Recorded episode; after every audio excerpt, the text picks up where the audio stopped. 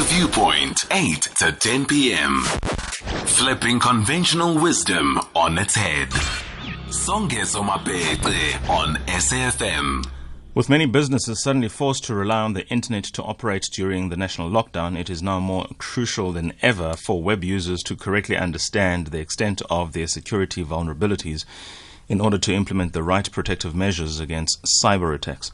A public webinar hosted by the Women, Youth and Persons with Disabilities Minister Maite Nkoana-Mashabane aimed at addressing the impact of COVID-19 on vulnerable groups in relation to GBV was hijacked by hackers. The video conference took an unexpected turn when images of pornography were displayed at the department's expense. Of course, this is not the first case of a major entity being affected by a cyber attack during the lockdown. With no IT department in sight to support from webmasters, how can we do-it-yourself cybersecurity during this lockdown? The CEO of ESET, the Security Software Developers, Carey van Vlaanderen, Carey van Vlaanderen, Miss Carey van Vlaanderen, is on the line to talk to us about the do's and don'ts, the obvious, the not so obvious, the subtleties and the realities occasioned by COVID-19 in the cyber world. Of course, this conversation is more pronounced than ever before simply because of the need for, to the extent possible, the economy to keep running and to keep running online. Good evening to you, Carey. Thanks for your time. Good evening to you, Songezo. Great to be sharing some tips with you guys and your listeners. Yeah, well, the inevitable was always going to be something like this. This is a story which is not new, but I mean, of course, we have to treat it with a kind of urgency as though it were new, because the reality is the conditions are now fodder for these guys just to run rampant, because everybody, for so long as one is at home, they are on their phones, they're engaging the cyber world, and this for them is manna from heaven. Yeah, absolutely. You know, like you said, it's not new for cyber criminals to take advantage of situations like this. Obviously, this is really a global issue and absolutely the perfect situation for any kind of cyber criminal to jump on. And then really they're just trying to find a way to either get some financial gain or to try and get some sensitive information from users. So, you know, there's so much of that we have to worry about at the moment. The idea we want to do is to provide people with some good tips about how to be safe online, to enjoy being safe online, rather than adding an extra stress. So, you know, we really have a lot to deal with, and we just need to be aware and take some precautions. Talking about being aware and taking precautions, this is a true story, my story. A couple of weeks ago, I just saw some random email, and I'm just going to tell you the story, and you're just going to pick up the red flags and educate us exactly how I got to find myself in the situation that I found myself in. A random email saying something I know nothing about. I don't know the sender. It says, ostensibly, Gauteng Department of Finance. Click on this because your payment has been through. Curious, but I'm like, I haven't had any engagements with this department. I click on that thing. There's nothing there. This is my work email, by the way, so I couldn't be as dismissive, say, if it was in my Gmail account. To cut a long story short, a couple of hours thereafter, a couple of days, my in contact from my Capitec account says money is gone from, and I don't know, 5 of these companies. Tweet. I don't know who these people are. And small amounts, 250 here, 150 here, 200 bucks here, 300 rand there. A week later, they up the stakes, 500 here and 1600 here, at which point I just immediately stop my card. I go to the bank itself and I report these transactions that I know nothing about. And then, of course, an investigation is now underway. Of course, this is not new to you, and you're probably saying, stupid you, Songezo, for opening an email that you knew nothing about. Those are exactly the kinds of things people fall for, and I was no exception in this account, and it affected my account, fortunately, by just over 2.5 grand. It could have been a lot worse. And, of course, I don't dismiss the fact that 2.5 grand for somebody else is a lot. Do you want to talk to us about exactly that story, and just to make sure that there isn't another Songezo out there who's hook, line, and sink? Yeah, I wouldn't put yourself down to being a silly user. So this is absolutely what the cyber criminals are preying on, and I would probably place you as an educated IT user rather than somebody who isn't. I have way worse cases of people who have gone all the way to doing what you might call silly things just because they didn't quite know what and what not to do. So like you mentioned, you received an email, didn't quite seem like you were getting it from somebody you knew, but you needed to check it out because it might be work-related. We get scams that are absolutely brilliant and seem totally legitimate, and even from people that you think you might know. And what you would normally do is check the sender and check possibly within the email link what the email address is and if it looks legitimate. But often, it's really difficult for people to see. So we always say to users, please do not click on any links within any kind of message that, especially at the moment, even within WhatsApp, within emails, anything that you are getting like that. If you really do feel you need to be finding out information regarding this email, rather go to the website directly. So, for example, the World Health Organization is a very used website at the moment. Make sure you type in the exact address within the URL and the website address, and then go to the website itself. And if anything, really just call somebody. Go back to old school. Try and find somebody you really know on the other end just to say, really, do I need to click on this? Do I need this information? An example on my side, obviously, we have accountants and auditors doing information checks on our side. They send me a link and I need to sign something. I'm going to phone them directly and say, listen, are you wanting me to sign something? I'm not clicking on this link until I'm absolutely sure it's what you're wanting. But it happens all the time. Like you said, 2,000 Rand is a lot to most people, but it is a small amount compared to many of the financial gains that these cyber criminals are getting through these type of scams. Let's continue the conversation then. I understand Mr. Garsen Naidu is on the line, who's the country manager for Cisco IT and networking company. And this is right up your alley, what happened earlier on with the Minister Maite Nkoana-Mashabane hosting a webinar. Suddenly, things go pear-shaped pretty quickly, pornographic images on a government website. And this is exactly the kinds of things that should worry anybody, and not least yourselves, because you've got clients in this space. Tell us your thoughts, please, Mr. Naidu. Yeah, look, I think we find ourselves in interesting times now. Thanks for having me. With what we found in people moving to work from home and working remotely from home, there's been a lot of challenges. Not a lot of companies are accustomed to working from home or collaborating over the internet or collaborating online. And security becomes a very, very important factor in how we collaborate and how we ensure privacy and security online. There's a number of different tools and solutions, techniques and things like it. But listening to Carey, your previous speaker, I think one of the key things is that you have to be aware of what you're doing. And when we start not really enforcing, but educating our people when we work from home. So we've been working from home for a long time. We work remotely, and one of the key things that we find is educating our people on these social engineering techniques that are used by hackers and cyber criminals to gain access to various credentials, as well as tend to get you to act in haste and click on links or download attachments and things like that. So certainly with COVID-19 and what's happening now, we've seen an increase. So we have a global cyber threat intelligence team, right, called Cisco Talos. And these cybersecurity experts, they monitor the globe.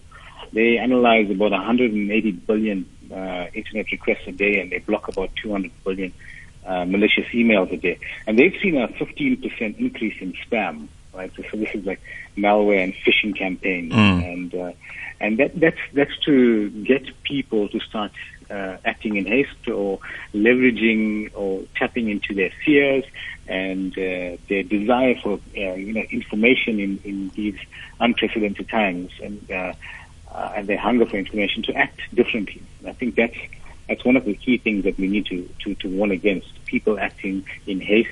To be more cognizant and take time to understand what they're doing, what links they're clicking on, which sites they're going to.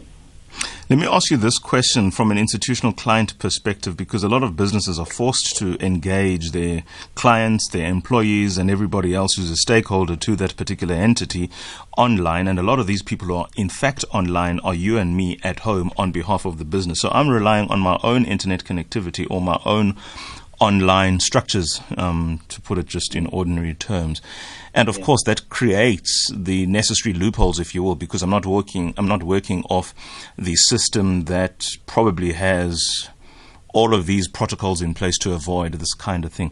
What then do you say to the employer, or what do you say to the employee at home to protect, first of all, the fiduciary interest of the employer and the commercial interest of this material, or the IP of this material that they are interfacing with, as well as keeping them safe, because chances are they're using a work laptop or even a private laptop at home and they're performing other transactions with which they will then leave their trail of important commercial material and the like. How then practically does one at home do this, and how does the business at home do this? That's for you, Garsen. I'll come back to you now, Carey. Okay, so yeah, you're absolutely right. Now you find yourself in a scenario where, let's say, you use a VPN connection into your work network, and you working on some confidential stuff, and then you stop that VPN, and then you get on your personal stuff, and maybe your kids want to use your laptop now because they're at home and they want to do and you need to do certain schoolwork and stuff like that, and then you accidentally click on a link or download an attachment, and that machine becomes compromised, and then you get back on your VPN, and then all of a sudden there's your company's network could be compromised. So it is a real fear, right? And it's a real thing. So firstly, let's talk about businesses and what businesses can do. There's a number of different technologies and architectures that you could use, and you really need to pay attention to that with your with security experts. Now there's a number beyond VPN. There's multi-factor authentication and other sort of tools that use real-time analytics of cyber threats to help you make sure that you don't click on malicious links or use other techniques like DNS filtering and stuff like that. So businesses, first of all, as they move their employees to work remotely, need to be more cognizant and apply the latest techniques in working remotely, or allowing their employees to work remotely. Now, then there's the other side of the individual. So we spoke about being cognizant of what you're doing, cognizant of the links that you're clicking on, not acting in haste, right? So that's one thing. But there's other element of how do you secure, let's just say, your Wi-Fi network at home. Now, what we've offered at Cisco in these unprecedented times, purely to help businesses and individuals, is two solutions. Okay, the WebEx platform is a collaboration solution, but there's also we've started offering our security, VPN security, multi-factor authentication, and Cisco Umbrella is a DNS filtering solution for free. So you could take the DNS filtering solution, Cisco Umbrella, the free version, and configure your router at home. Your device at home, and what will happen is that every request that you say you click on a malicious link, that organization I spoke about earlier, Cisco Talos, that analyzes threats, feeds into these products, and they will know that you are trying to click on a malicious link and block that. So those are the little things that can help you take advantage of the free solutions. There's a number of companies offering them, including ours, and take advantage of those free solutions at home. And then businesses just to really apply their mind and just take advantage of the technology that's out there to ensure the security of their employees working remotely and the information. I think what I'm getting out of this, Carey, and this is going to be linked to the message that I just want to read now from one of our listeners. Songezo, during this lockdown period, how does one contact and quickly get a response from SARS? I received an email from a person claiming to be a law firm saying there is a court order for an outstanding invoice. How does one then deal with such things? And I think I'm going to sort of corroborate that question, or sort of piggyback on that, by saying essentially when one buys a laptop, one is not just buying the convenience of being accessible and engaging the world in the comfort of one's home and wherever one may so be, for so long as they have data or access to that. But one is essentially buying this very dangerous tool that it can and does expose their most private detail and commercial property, if you will, that could essentially be the end of one's business, if it's a business, or the end of one's most private information. So when we engage protocols for the ordinary South African, so to speak, follow up on the previous question that I asked you about my own experience, how then can you just continue, first of all, in response to this question from the listener, and also just alert people that the reality of a laptop is it's something that can make or break your life, quite literally? Yes, as you mentioned earlier, there are great opportunities and setups that big businesses can take advantage of. But I think for the ordinary South African and possibly the small business that possibly doesn't have an IT person that understands what a VPN is or what it is to create a virtual private network in order to connect to your company safely. Probably more realistic, like Garsen said, my day-to-day was a board meeting for 3 hours on Zoom and homework for 2 hours on Zoom with my kids. So you've got, on the one side, a very important business setup and on the other side, something probably more important than business to some people, their kids, and what your kids are exposed to and what damage they could get into in terms of the internet and what is out there, possibly is more scary to me. So to come back to being just a normal user, whether you're working at home for your business or you're actually just setting up your kids to work at home as well for their school. There are basic things you can do, and it also links to Garsen's discussion around being multi-layered security ideas. So besides having your own personal smarts, talking about your issue you had about clicking on links, making sure you're educated, and there's lots of information about cybersecurity information and how you can train yourself. But also then just think about things like, so you have your home router, which most people are using instead of a work connection. Just check small things like your setup. Most people have got the default setup on their routers, which is really something simple that people forget about, but absolutely the most easiest thing to hack. So just changing your home router's username and password is really a small thing that can really make a huge difference to your vulnerability. Similar to what Garsen's saying, our labs at ESET in Slovakia receive over 250,000 new samples a day of different malware. So there's a huge amount out there, really just making sure if you can, either provided by your company or yourself, try and get some kind of reputable software. And as Garsen said, there are loads of people, including Cisco and ESET, are also offering some free software at the moment for people to get themselves through this COVID time. Just install something that is reputable and that is updating often. And like any software, a lot of the Zoom issue has been actually updated, and you really do need to update most of the software you're using, obviously making sure that you're clicking on legitimate links and not on malicious links.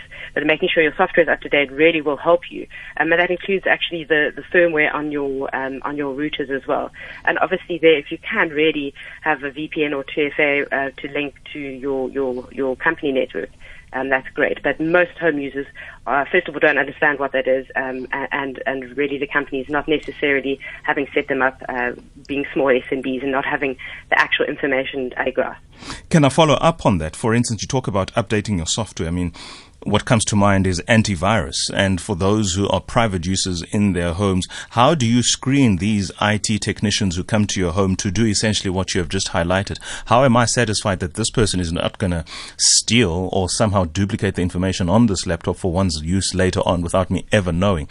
The question really is, you never know as a layperson whether, well, you might know where the danger is, but you might not know who the danger is. And that then becomes the next best question.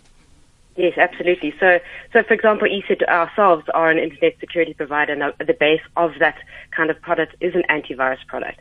So you can do any search on the internet on reputable sites to find really good software. There are great ones. Top 10 or top 15, in fact, worldwide are great products. Some are free, some aren't. And really just finding the right vendor that allows the great users to, or tech guys to install it for you. And that, like you said, you probably find your kids can probably set it up better than you anyway, and people will find a route around. But if you're using a really good software, they will not be allowed to do the malicious activity. And making sure that you don't allow any of these technicians to have constant remote access. So they will say to you, I need remote access to help sort out your tech issue. You may install a software. Make sure you uninstall it afterwards so they don't still have access to your laptop or your PC or any device for that matter. Let's take some calls on 0891 104 207 for those of you who wish to share your thoughts. Have you been working from home? What have your experiences been with cybersecurity and general IT stuff? Do you now appreciate somewhat the weird-looking geeky guy who wears glasses? I'm going to ask you a question. Think about it, please, Garsen. This website uses cookies. What on earth are cookies and what is one signing up for? Think about that. We're going to play a voice note and that will be for you, Carey. The reality is that as long as we've got a tendency of playing social media videos or audio files, then you are vulnerable to cyber attacks, like on Facebook, on WhatsApp and Twitter.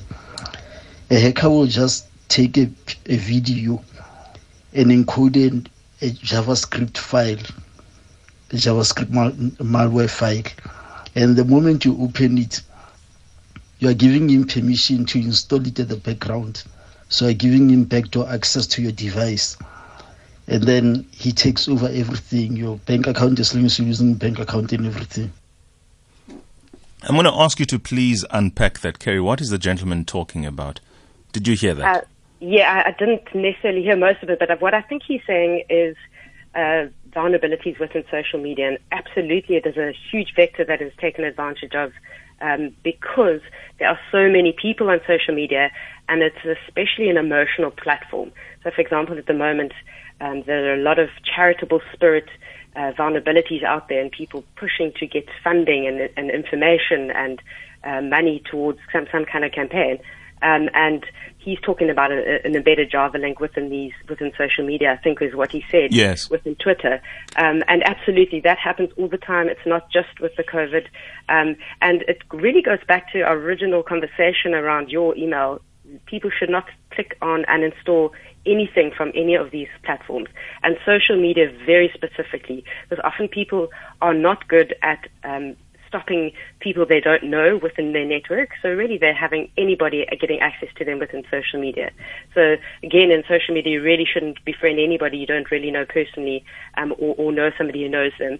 And because absolutely you cannot be sure whether these links they are sending you are malicious or not. And really what you rather should do is not install it. If you feel that you need to install something like that, go rather directly to the website and just investigate whether that kind of information or link needs to be used within that platform.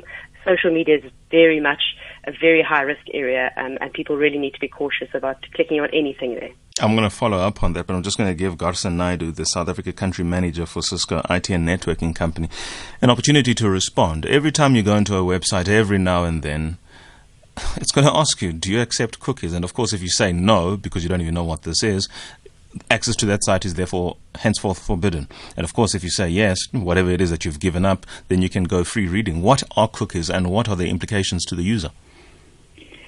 So, cookies are an interesting one. So cookies or an HTTP cookie is actually what it allows websites to do is keep track of your visits and activity.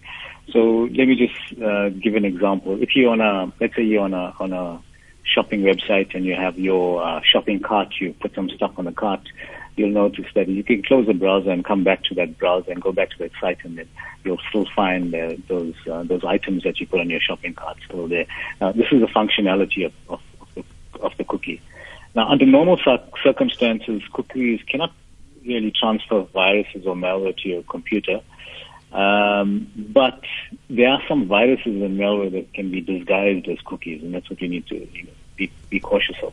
And things like your antivirus software and other security mechanisms help you keep track of that, right? So there's other third-party tracking cookies that can also cause security and privacy concerns. It can share data, and I think that's where you need to start becoming more cognizant of the cookies that you're accepting. But most websites, when you look at those cookies that you're accepting, most reputable websites, when you're looking at those cookies that you're accepting, is to allow you to actually navigate through that website. Sometimes those websites won't actually work properly if you don't accept those cookies. Then again, I think it's keeping your software updated, keeping your antivirus software updated, and making sure you have the necessary basics for security. When one is done with working on one's computer, is there a protocol that you might advise, or just basic good behavior or habits that one should employ with the kind of effect of sweeping behind oneself? For instance, clear browsing history. How strong or how potent is that for the purposes of protecting what it was that you were doing on your computer? Logging off sites that you're not particularly sure that you've logged off, but there's one silver bullet, if you like, that just simply just logs you off. Talking about using your password, how do you make sure you don't leave your password there? For instance, sometimes you enter your password and they say, do you want to save this password so as to make it easier for you to log on the next time? I always say never. Can you just give us a sense, Garsen, please, how do you sweep behind oneself to make sure that as far as possible one is safe?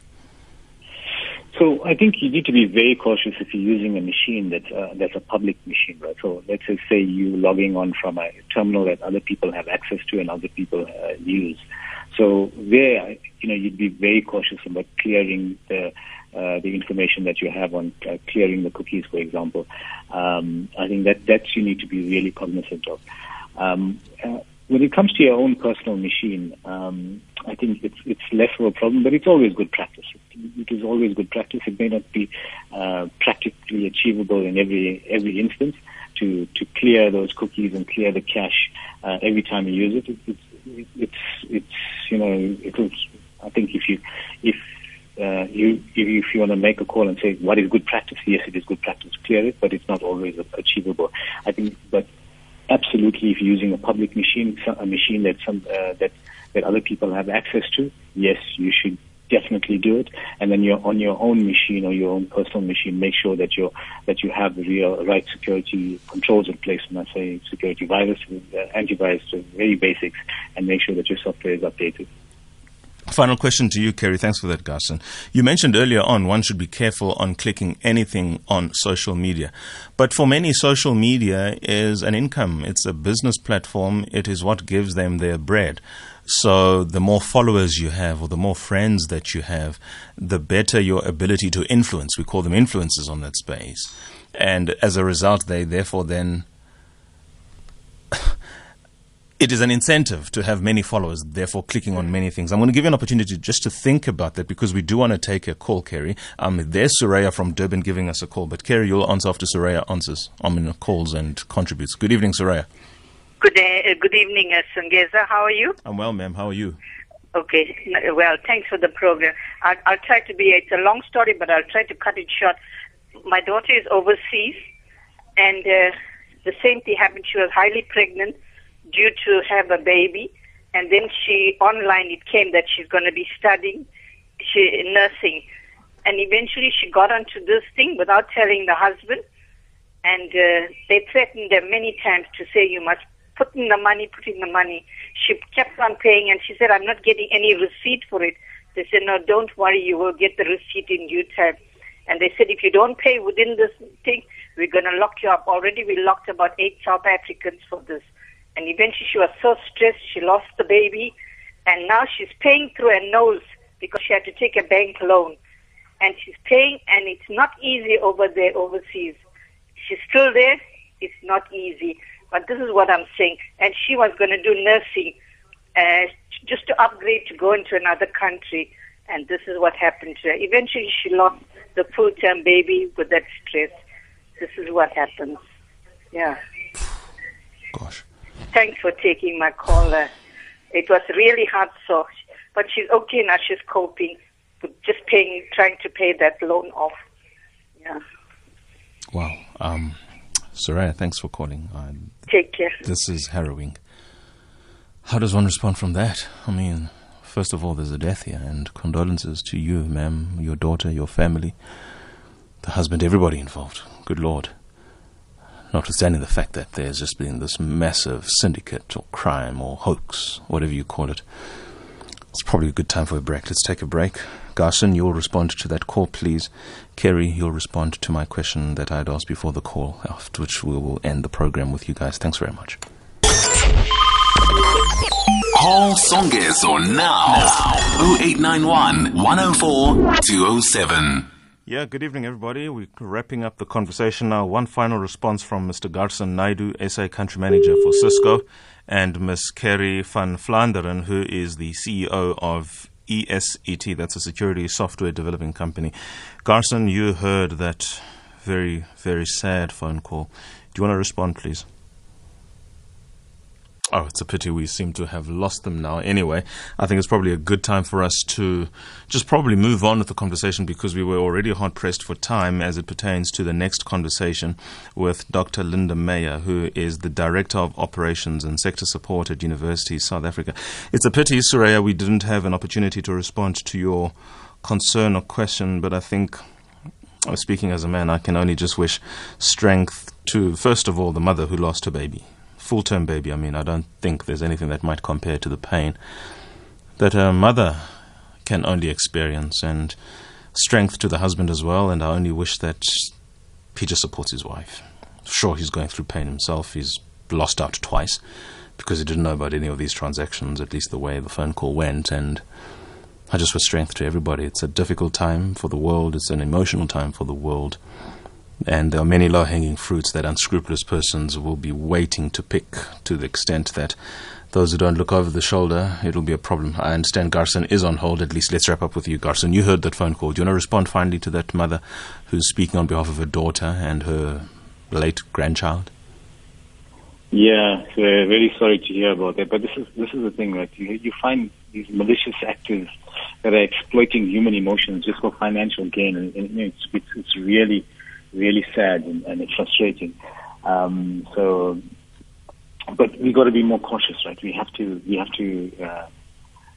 try to train ourselves to be more attentive to these types of things.